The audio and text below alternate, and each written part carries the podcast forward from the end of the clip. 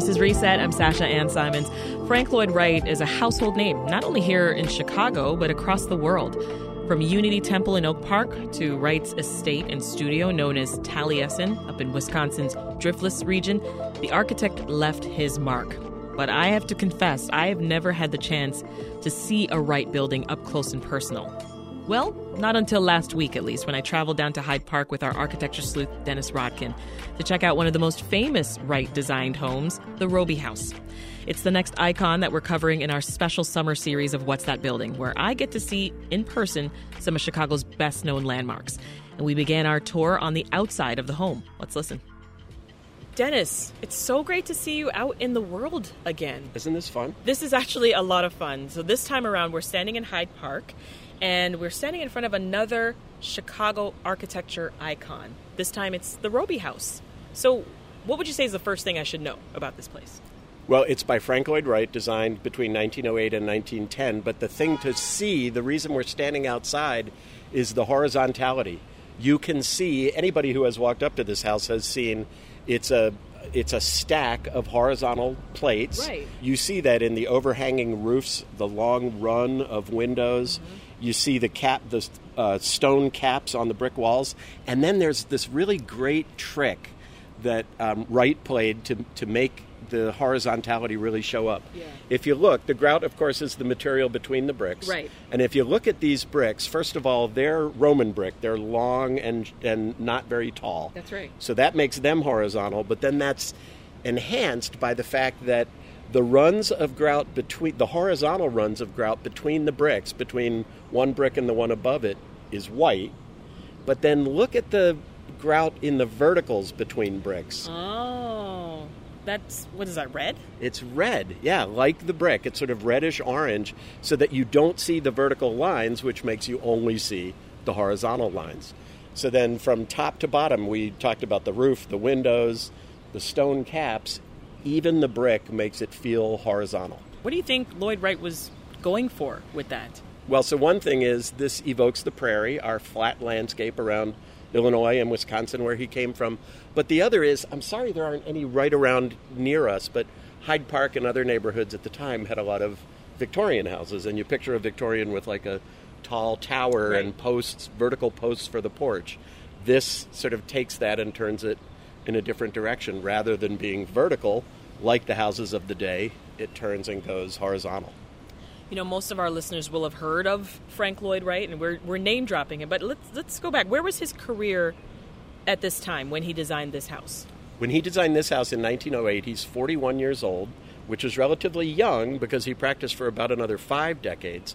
But um, he, so Wright had worked for Louis Sullivan. He had had some jobs for people here in Chicago, but then he goes out on his own. And by the time he's 41, by the time he's designing this house, he's already done dozens of houses in Oak Park, including his own house, but mm-hmm. others as well. Here in Hyde Park, in Kankakee, in several other places, he's become a very sort of fashionable designer of houses. Well, that's actually pretty cool, Dennis. I wonder how it plays inside. Let's go take a look.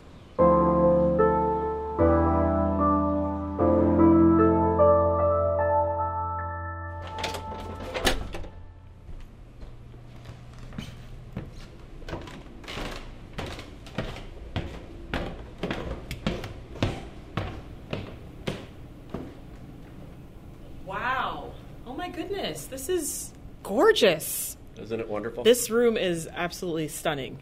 I kind of wasn't expecting this standing outside.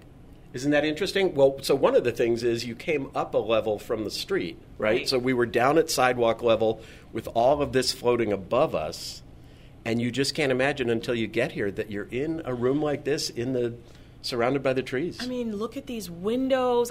First of all, I don't know where to keep my eyes. so many shapes, like circles, diamonds, rectangles. It's absolutely beautiful in here.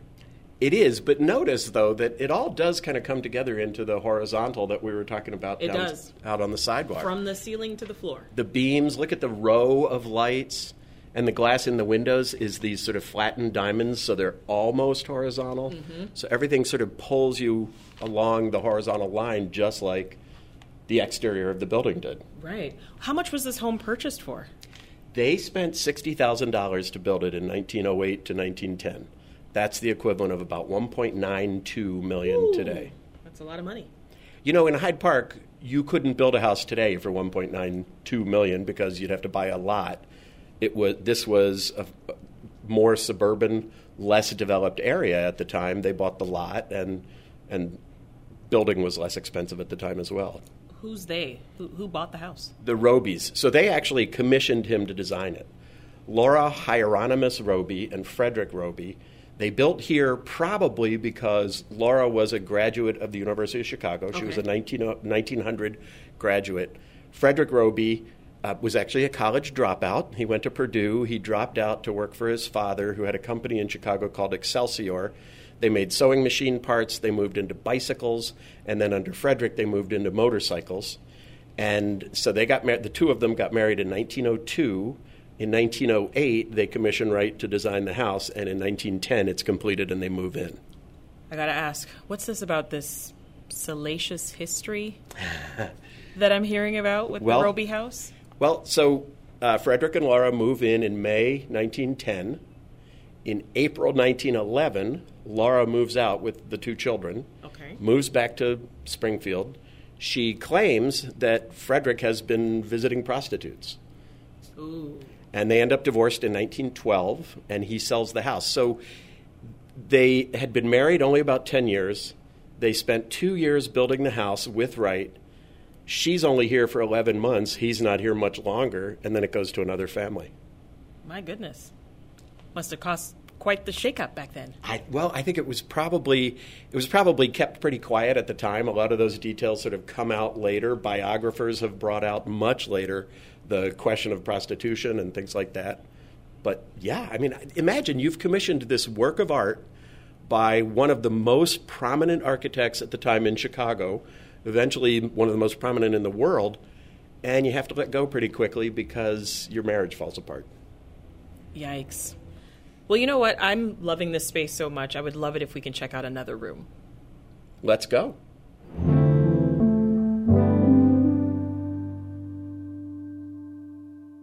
Okay, so we've just taken a few stairs and we're now upstairs in what room is this, a bedroom, one of the bedrooms, with this nice pyramidal ceiling and the windows around. I mean, imagine being the Robie kids and this is your bedroom. Yeah, that would be pretty sweet, especially with all this natural light, right? But I want to follow up on something that we were talking about a moment ago, right? You said that the Robies they had to give this up after a pretty short time. So I mean, what happened?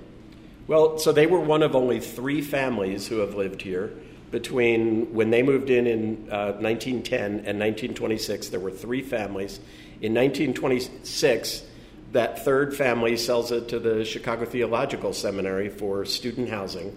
And each time it sells, it sells for a little bit less. I said it started out, they paid the equivalent of 1.92 million. Yeah. Uh, it sells at 1.5, the equivalent of 1.56, 1.54. It's becoming less valuable, even though Wright's reputation is rising. And then, uh, as I said, in 1926, they sell it to the Chicago Theological Seminary, which was across the street, and they were going to use it as student housing Wait, so students were going to live in this house? for a while from 1926. And then in 1941, the school says, you know, we need more housing, we need a taller building. So they decided to demolish this house. Wow, so the fact that someone wanted to demolish this house just to put up dorms, that's crazy to me. It seemed crazy to a lot of people. But you have to keep in mind that the house is only a few decades old at the time. It's kind of gone out of style. So there wasn't quite the hue and cry there might be later on. But because of World War II, the school was not able to tear it down. They, they just didn't get around to doing it. And so the building was saved for a while. But then in 1957, the school comes back and says, you know, now we're ready to tear this down. Now we really need a tall building for student housing. We're going to tear down Robie House. Wow, so does it get saved again? It did get saved. There were so many people upset. There's the old newspaper articles are fascinating. The the uh, faculty of a German arts university write to the city of Chicago and say, "You can't do that." Frank Lloyd Wright shows up and he says, "Tearing this down would be like ruining a piece of sculpture." Carl Sandburg shows up for a tour of Hyde Park and he says to reporters that tearing down Robie House would be akin to a Nazi book burning. He actually says it would be worse than a Nazi book burning because when the Nazis burn books, at least there are other copies of the books still around. If you tear this down, it's going to be gone. So then a hero comes along. It's December 1957. A New York developer, William Zeckendorf from Webb and Knapp, is building some projects here in Hyde Park. And he goes to Mayor Daley and says, You know what? I'll buy Robie House from the seminary and I'll save it keep it temporarily as my Midwestern office, and then give it to the university when I'm done. You know what I'm really loving about this series, where we're meeting each other out in the field? I feel so much closer to these structures that you come on the show and talk about every couple of weeks. And you do a great job of painting the picture of what these buildings look like inside and out. But there's something to be said about getting this close. Wouldn't you say? Oh, I absolutely agree. And I think a Frank Lloyd Wright building, especially. I know before you came to Chicago, you had never been in a Frank Lloyd Wright building. and right. to see you walk in a few minutes ago, see those windows surrounding you. See my jaw drop. Yeah, exactly. That That's pretty cool. I hope listeners have that feeling when they hear the segments, but it's great to see you responding to the buildings that way. All thanks to you, Dennis. That was Dennis Rodkin, residential real estate reporter for Crain Chicago Business.